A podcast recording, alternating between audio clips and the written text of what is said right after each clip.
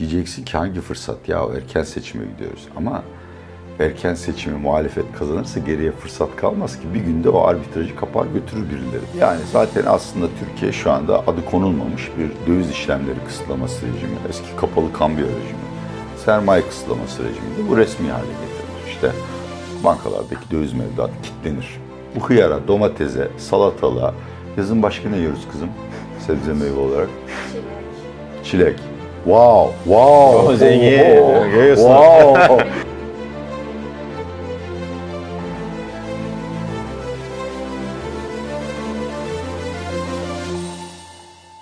Atay Bey, hoş geldiniz. Hoş bulduk. Yeni stüdyonuz hayırlı olsun. Burada Türkiye'de ekonomi bilgisini geliştirmek isteyen herkese daha iyi hizmet vereceğinizi düşünüyorum ve tebrik ediyorum. Çok teşekkür ederiz. Çok sağ olun. İlk defa geldiniz yeni stüdyoya. Nasıl buldunuz? Beğendiniz mi? Vallahi kolay olmadı. 3 kişiye sorduk. Bir tanesi de taksi. Ha, o şekilde öteki türlü soruyor. Yani tabii bu telif ücretlerine zammı konuşacağız. Çünkü benim evim bu kadar lüks değil ama o başka bir konu. Yok, gayet güzel. Sizin eviniz de başka bir konu. Yani Türkiye'de benim tanıdığım YouTuber'lar arasında prodüksiyon yapan çok az. Siz buna geçmişsiniz. Tebrik ederim. Bütün dünyada bu yönde gidiyor. Daha da teknolojiyi geliştirmenizi dilerim açıkçası. Sağ olun, çok teşekkür ederim. Sizin desteğiniz her zaman en başından beri hep vardı. Çok sağ olun. Şimdi Atilla Bey, piyasa karışık. Esasında bir nevi daha tam olarak olmasa da kurada bir hareket olacağını söylemiştiniz zaten. Hem kendi yayınlarınızda hem bizim yayınımızda. Gerçekten son 1-2 haftada çok hızlandı. Şu anda biz bu yayını yaparken 14-16-40 seviyesinde her gün üstüne koyuyor.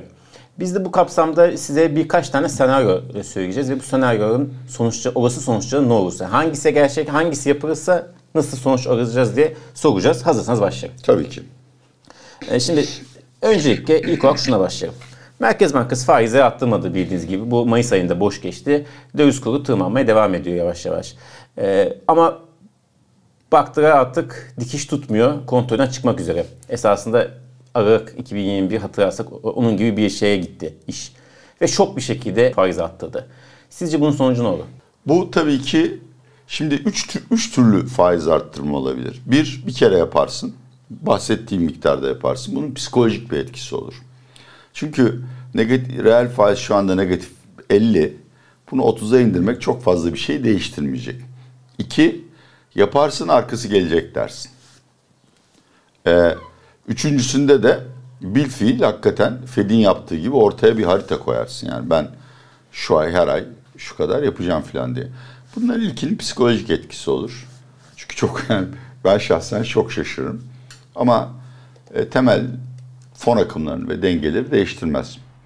İkincisi en azından dolarizasyonun artmasına mani olur diye düşünüyorum. Çünkü eğer ileride de enflasyon beklentileri kötüleşirse faiz arttırımı yapacağım diye bir vaat ya da bir uyarı yer almışsa metinde, o zaman en azından beklemeye değer. Üçüncüsü tabii ki muhteşem olur. Ama bunun siyasi bedelini de öderler. Çünkü para politikası herkesin bildiği gibi karar verdiğin günden itibaren ekonomiye etkili olmuyor. En az bir 6 ay ile 9 ay derler ama Türkiye'de biraz daha kısa bu vade diye düşünüyorum. Tabii ki faizleri arttırdığında, makul bir düzeye getirdiğinde krediler daralır veyahut yavaşlar. İşte konut çok ağır. Biz de o güzel günlerin fantazisiyle güldüm, özür dilerim. Konut elinde patlar. Ama ekonomi resesyona girer. Ve o ekonomiyi de artık resesyondan çıkartamazsınız. Seçimi Kasım'da da yapsanız, 2023 Haziran'da da yapsanız ağır bir ekonomik bedel ödersiniz. Peki dövizle aranlar da patlar mı? Yok, ben açıkçası bu tür tedbirlerin dövizde hani belki bir 50 kuruşluk falan bir indirim getirir. Ama dolarda böyle kayda değer 2 lira 3 lira bir gerileme için yalnız faiz arttırımı değil, 2 şey daha gerekli. Bir, kredibilite. Şimdi Sayın Erdoğan huyunu biliyoruz. Çok sıkıştığında faiz arttırıyor, sonra arttığını koyuyor. Mesela işte o kredibilite eksikliği. Üçüncüsü ve en önemlisi, tek başına faiz arttırmayla sorunları çözemezsiniz. Yani hastayı ameliyata almışsın, işte kalp damarları tıkanmış, tamam tamir ediyorsun, stent takıyorsun filan. Ama onun arkasından perhiz ve sporun gelmesi lazım. Biz buna bir dört başı mamur program diyoruz. Yani bütçe harcamalarından gelirler politikasına kadar enflasyonla mücadele için başka neler şeylerin yapılacağını anlatılması lazım. Bunların pratik olduğunu zannetmiyorum açıkçası. Dolayısıyla dolarda olur etkisi, gözle görülür olur. Ama yine yani bu vasıtayla enflasyonu düşürecek kadar bir değer kazanımı bekliyorsak Türk lirasında sonuç alamayız. Peki ikinci senaryomuza geçelim. Faiz dediğimiz gibi faizleri zaten Mayıs'ta arttırmadı.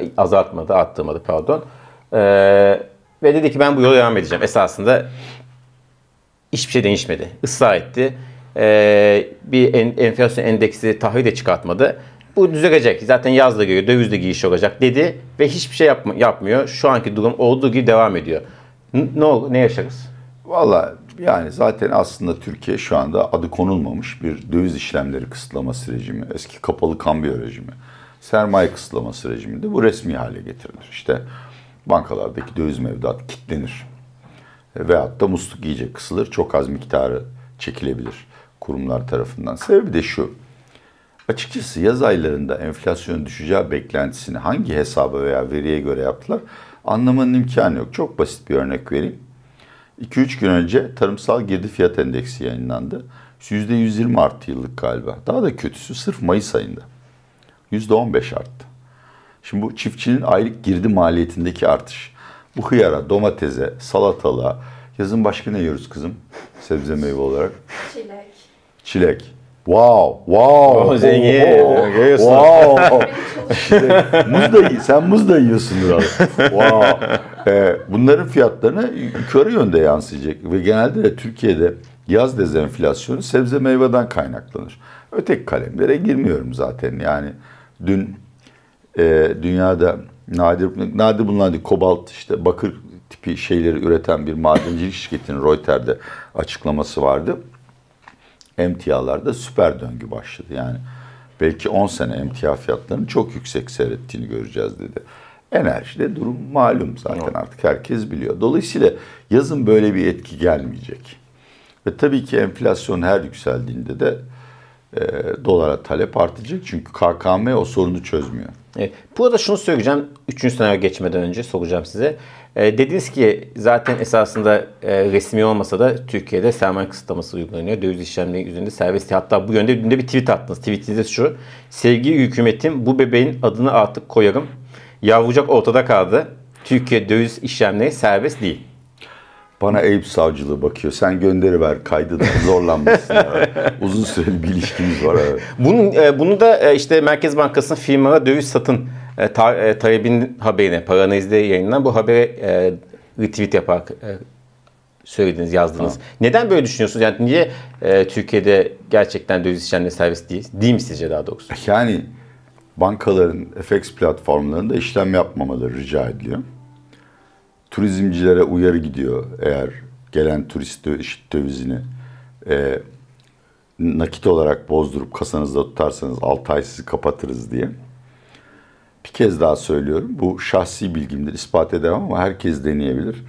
Gidin 1 milyon dolarınızı bugün İsviçre'ye veyahut da işte Londra'ya ya da Kayman Adalarına göndermeye çalışın. Bakalım ne olacak? Zaten ihracatçı dövizlerine resmen el konuluyor. Şimdi bir de artık abim selam söyledi. Lütfen biraz müziği kısın dönemi başladı. Bunun adı sermaye kontrolleri yani. Bu hani sermaye kontrolü koymak ayıp değil. Pek çok ülke yapıyor. Rusya yaptı, Kazakistan yaptı. Özel koşullarda yapılıyor. Tabii yapılabilir. IMF bile buna karşı ama bunun bu şekilde yapılması çok çirkin. Evet. Peki üçüncü senaryomuza geçelim. Esasında şu anki en olası yüksek senaryo bu. Merkez Bankası faizle değiştirmedi. Ama pazartesi günü Bakanlar Kurulu, zaten geçtiğimiz pazartesi günü enflasyon endeksi bunun açıklanması bekleniyor. Açıklanmadı. Tamam. 2 gün sonra, yani işte bu yayın yayınladıktan 2 gün sonraki pazartesi günü açıkladı Bakanlar Kurulu sonrasında Cumhurbaşkanı Erdoğan enflasyon endeksi bonoyu. Ne değişir? Eminim bir şok etkisi olur. Çünkü çok yakın geçmişte ilk defa bu duyumlar çıktığında dolar bir 25-50 kuruş geri geldi galiba. Yine öyle bir etki yapar. Ama çok yüksek miktarda katılım olacağını zannetmiyorum. Daha doğrusu şöyle söyleyeyim, yani ben şahsen KKM vadesi geldiğinde oradan alıp şeye geçerim. Enflasyona endeksliye geçerim. Efendim sadece dolar karşılığı yapılacakmış. Yani mevduatımı çekip dolara çeviririm, yeniden bankaya yatırırım, sonra bunu yaparım. Dolayısıyla bu şekilde net olarak bireylerin ve kurumların döviz hesaplarını bozdurmak, dolarizasyona engel olmak mümkün değil. Bunun da çok basit bir sebebi var. Bireyler bilinçli olarak veyahut da iştiyaki nedenlerle portföylerini dağıtırlar. Altın bir miktar, işte bir miktar arazi, varsa paraları, bir miktar döviz, bir miktar da TL cinsinden enstrümanlar. Kimse enflasyona endeksli getiri var diye dövizini bozup TL'ye geçmez. TL'sini değişik şekillerde değerlendirir. Kurumların zaten elinde ne kadar nakit fazlası varsa aldılar ve bunların geri gelmeyeceğini kurumlar da biliyor. Bundan sonra daha fazlası çıkmaz. Yani önümüzdeki 12 ayda kısa, yani vadesi gelen borç 181 milyar dolara çıkmış. Ve bunu yenilemenin maliyeti sürekli artıyor. İşte ithal girdi alacak ki ihracat ya da üretim yapabilsin. Dolayısıyla kurumlardan hiç katkı gelmez. O zaman döviz piyasasında meşhur 20 Aralık'taki işte KKM gecesi diye hatırladığımız olay gibi bir düşüş yaşanmaz. Yani 16-17 aydan 11-12'ye düşmez diyorsunuz. Yok, hiç zannetmiyorum. Peki. Ama şunu da sorayım size. Çok ciddi bir getiri değil mi? Yani esasen herkesin koşarak buna geçmesi lazım değil mi? Ve koşarak geçerse ne olur tabii? Şimdi dediğim bir kez daha, çok özür dilerim. Lütfen ukalalık olarak algılama ama bu vesileyle biraz da ekonomist olmayan izleyicilerimize portföy teorisini anlatayım. Tabii ki. Buyurun. Bir şeyin getirisi yükseldi diye o mevku kıymetin illaki portföydeki payını arttıramazsın. Riskine de bakmak lazım. Burada risk nedir? Bir, devletin bunun maliyetine katlanamamasıdır. İkincisi, resmi enflasyona göre veriyorlar sana. Peki, şimdi dördüncü senaryoya geçtik. İnşallah daha umutlu cümle kuracaksınız bu senaryoda. Esasında bu da yaşadığımız bir şey Türkiye'de yakın geçmişte. Tekrar olacak mı diye soracağım. Hazine ve Maliye Bakanı Nurettin Nebati ve TCMB Başkanı Kavcıoğlu, Sayın Kavcıoğlu gitti.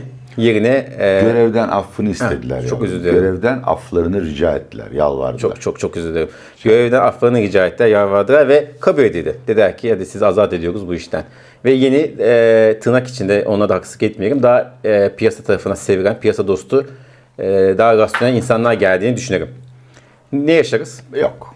Yani o deneyin ömrü, psikolojik veya piyasa etkisi işte Naci Ağbal'la bitti.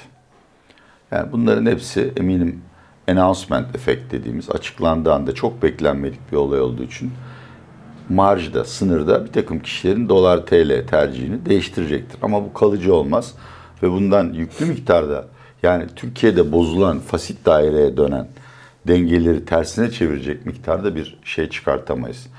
Yani bunun tek bir çaresi, o da sen söyledin diye ve umutlu bir şeyler söyledin diye Sayın Cumhurbaşkanımız ve hatta sözcüsü İbrahim Kalın ya da İletişim Dairesi Başkanı Sayın Fahrettin Altun çıkar derler ki biz yani artık resmi politikamızı değiştirdik. Bir, Merkez Bankası tamamen bağımsızdır. İki, enflasyonla faiz arasındaki ilişkiye nazaran dair geçmişte yaptığımız değerlendirmeleri de askıya aldık. O zaman etkisi olur mu o zaman etkisi? Olabilir. En azından olmaz diyemem. Çünkü bu da hiç beklenmedik bir şey. Belki şöyle olur. Anında çok ufak bir etki olur. Doların düşmesi anlamında. Arkasından senin söylediğin gibi kredibilitesi olan bir şahıs gelir. Ve o şahıs ilk önce söylemleri, ilk toplantıda da eylemleri vasıtasıyla Sayın Cumhurbaşkanı'nın samimiyetini ispatlamaya başlar. O zaman tabii ki etkisi olur. Peki. Son senaryomuza geldik. Gerçi Türkiye'de tabii çok daha farklı senaryo yazacak olanlar da vardı. Malum Türkiye senaryo bitmiyor. Ama biz 5 tane çıkartmıştık. Bu sonuncusu. Cumhurbaşkanı Erdoğan dedi ki, esasında bundan öncesi de başka yerlerde konuşmuştuk. Ama çok ani bir şekilde, hiç beklenmeyen bir şekilde Devlet Bahçeli'ye toplandılar ve ertesi günü birlikte belki bir açıklama yaptılar. Ve açıklama şu: 60 gün sonra sandığı milletimizin önüne getiriyoruz, kararı verin. Ne olur? Piyasalar. Dolar değer kaybeder. Neden? 1-2 lira kadar düşebilir. Çünkü dışarıda çok fırsat kollayan insan var. Diyeceksin ki hangi fırsat ya, erken seçime gidiyoruz. Ama erken seçimi muhalefet kazanırsa geriye fırsat kalmaz ki, bir günde o arbitrajı kapar götürür birileri. O yüzden bir takım kişiler, anketler kesin olarak Sayın Erdoğan ve AKP-MHP ittifakının çoğunluğu kaybedeceğini göstermese dahi risk alırlar. Fon yöneticilerinin görevi budur. Ben şahsen kurumsal para yönetsem, o durumda çok yüklü miktarda değil ama bir miktar, belki Türkiye'ye ayırdığım payın %10'u 20'si kadar giriş yapar. kaybetmeyi göze alırım ama kazanırsam çok büyük paralar elde edeceğim. Ve arkasından da eğer anketler muhalefetin adaylarının ve muhalefet partilerinin de meclis kazanacağını gösterirse Türkiye'ye payı arttırırım. Ama o noktada hani buradan şöyle bir soru çıkar. Ya o zaman peki Sayın Erdoğan'ın kaderi değişimi yok yani o şeyde. Şimdi kur tabii ki seçmenin ekonomiyle ilgili algısını belirlemekte önemli. Ama şu anda algının ötesinde çok acı bir gerçekle yaşıyoruz. O da yoğun fakirleşme. Yani orta sınıfın ortası ve altında olan belki 4-5 milyon insanın fakir sınıfına düşmesi. %22,5 en son TÜİK verisine göre geniş kapsamlı işsizlik. Yani çalışmayanlar, iş bulamayacağını düşünenler veyahut da işte 20 saat çalışıp 40 saat çalışmak isteyenler. Bu koşulları değiştirmediğiniz sürece dövizin değer kazanması belki 1-2 puan fark eder Sayın Erdoğan için. Şunu da söylemek lazım tabii. Yani iktidar değişse, piyasalar sakinleşse, ekonomide rasyonelite geri dönse bile bu sizin söylediğiniz artan yoksulluk bugünden yarına düzelmeyecek değil mi? O kalkma bir şey değil. Bu konuda bir video çektim. Kendi reklamımı da yapayım. Onu da aşağıda Millet İttifakı ekonomiyi nasıl toparlar diye. Şimdi bir, kötüye gitmesini engellersiniz. Çünkü yoksulluğun iki boyutu var. Bir, çok yavaş ilerleyen bir kalıcı işsizlik. İkincisi, enflasyonun sürekli olarak sabit gelirlerin net satın alma gücünü eritmesi. Yeni hükümet ortaya dört başın mamur program koyacağı varsayımıyla bunu söylüyorum. Bir kere bunu durdurursunuz. Bu biter. İkincisi, eğer bu programın temel direği faizlerin rasyonel düzeylere arttırması, bu resesyon getirir. Bunun hiçbir şey yok. Ama bunun yanında da benim kaba hesabım bu. Her yıl merkezi ve belediye bütçelerinde İller Bankası vasıtasıyla filan Türkiye'de devlet 300 milyar lira civarında sabit sermaye yatırım yapıyor. Yol yapıyor, köprü yapıyor vesaire vesaire. Bunun yarısını yapmazsınız. Yapmak zorunda değilsiniz ki. Bir sene beklerler. Bu 150 milyarı fakirlere dağıtarak telafi edebilirsiniz. Yani Türkiye'de eğer hükümet değişirse iki tip hasar teşhis edecek. Bir, 2013 Gezi Parkı protestolarından bu yana sürekli olarak aşındırılan kurumsal yapı ve ekonomik kurumların üzerinde inşa edilir. Bunun tamir edilmesi çok güç olur. Yani zaman alır, yıllar alır. İkincisi, sırf Sayın Cumhurbaşkanı'nın şahsi kaprisi veya inadıyla bile bile isteyerek yanlış yaptığı şeyler. Bunlar sürekli bir yıkım getiriyor. Yani adamın artık alkolü promil 110'a çıkmış, siz hala doktor olarak viski getiriyorsunuz. Bunu durdurduğunuz anda işler hemen düzelmeye başlar. Bu kısmı çok kolay düzelir. Ve bunun getireceği psikolojik ferahlık yaşanır. Ama tabii yani şimdi kalıcı işsizliğin nedenine iki boyutu var. Bir, özel sektör yüksek teknolojiye ya da kapasite artımına yatırım yapmıyor. Ne yapsın ki? Fiyatları Sayın Erdoğan belirliyor. İkincisi, eğitim sistemi bu tip yatırımlarla birlikte çalışabilecek iş gücünü yetiştirmeye. Bunu bir yılda telafi edemezsiniz. Evet. Peki şunu sorayım size, artık sona yaklaştık. Biraz önce dediniz ya, riske girerim, portföy yöneticisi olsam ve Türkiye'ye giriş yaparım. Onun için muhalefetin veya işte muhalefet partisi HDP'yi de ayrı olarak giyin, DEVA'da, Ali Babacan'ı da ayrı olarak giyme ihtimali var. Aday, yani oradaki şekillenmenin netleşmesini bekler misiniz yoksa kafa göz girer misiniz? Yok, ilk hemen girerim. Yani para böyle. Ama bak diyorum sana, yani benim şahsi portföy anlayışım ve risk seviyorsunuz. Charlie Munger'a da sordum. O da yaptı. Warren Buffett'ın arkadaşı Charlie amca. Bütün paramı koymam. Ama küçük küçük partiler halinde koymaya başlarım. Daha sonra anketler benim ilk risk alma beklentimi teyit ederse o payı arttırırım. Bir de şunu söyleyeyim, yani bilmiyorum hani önemli bir konum ama Ali Babacan'ı falan, yani bu herhalde manşetlerin altı pek okunmuyor Türkiye'de. Hemen altında da kesinlikle Millet İttifakı'ndan ayrı hareket etmek niyetinde değiliz falan diye bir şeyler söylüyor. Evet. Bu arada simülasyonlara da baktım. Şu anda anket ortalamalarıyla iki tanesinde Millet İttifakı 301 sandalye veya daha fazlasını buluyor. Dördünde de Cumhur İttifakı'nı geçerek ilk ittifak oluyor. Ama ikisinde İşte kanun çıkartılacaksa HDP desteği gerekiyor. Evet, o seçim senaryolarını başka yerlerde konuşuruz çünkü orada çok farklı senaryolar ve sonuçları var. Son olarak şunu artık kapatalım programı. Siz anladığım kadarıyla ekonomiyi rahatlatacak, en çok rahatlatacak şeyin bir iktidar değişimi. Olmazsa mantalite değişikliği, yani iktidar sabit, Erdoğan iktidarı sabit ama mantalite değişikliği, bakış değişikliği, o da olmazsa en azından para politikasına doğru yapılması olarak sığırıyorsunuz değil mi? Yani bu en iyisi esasında en köklü çözüm herhalde sizin açınızdan, ekonomik açısından iktidar değişimi. Evet, bu siyasi bir görüş olarak algılanabilir. Atilla yaşadığın zaten soros çocuğu olduğunu biliyor herkes. Evet, bunu biliyoruz. Ama şöyle bir şey var. Şu anda iktidardaki kişi politikalarını değiştirse de kredibilite kazanması yıllar sürer. Halbuki muhalefete daha sıcak bir bakış gelecektir. Sebebi de gayet basit. Muhalefetteki kişilerin vizyonunu beğeniriz, beğenmeyiz. Ama bu insanların hepsi ortodoks. Yani aralarında öyle büyük vizyoner, radikal şeyler deneyecek insanlar yok. Hepsini tanıyoruz. Standart insanlar esasında. Vallahi zeki inan bana, yani hayatımın son 20 yılını sıkıcı bir Türkiye'de geçirmek istiyorum. Ve inan bana, vatandaşların, yatırımcıların %90'ında sıkıcı, vasat, ortalama bir Türkiye istiyorum. Evet, hepimiz arzusu.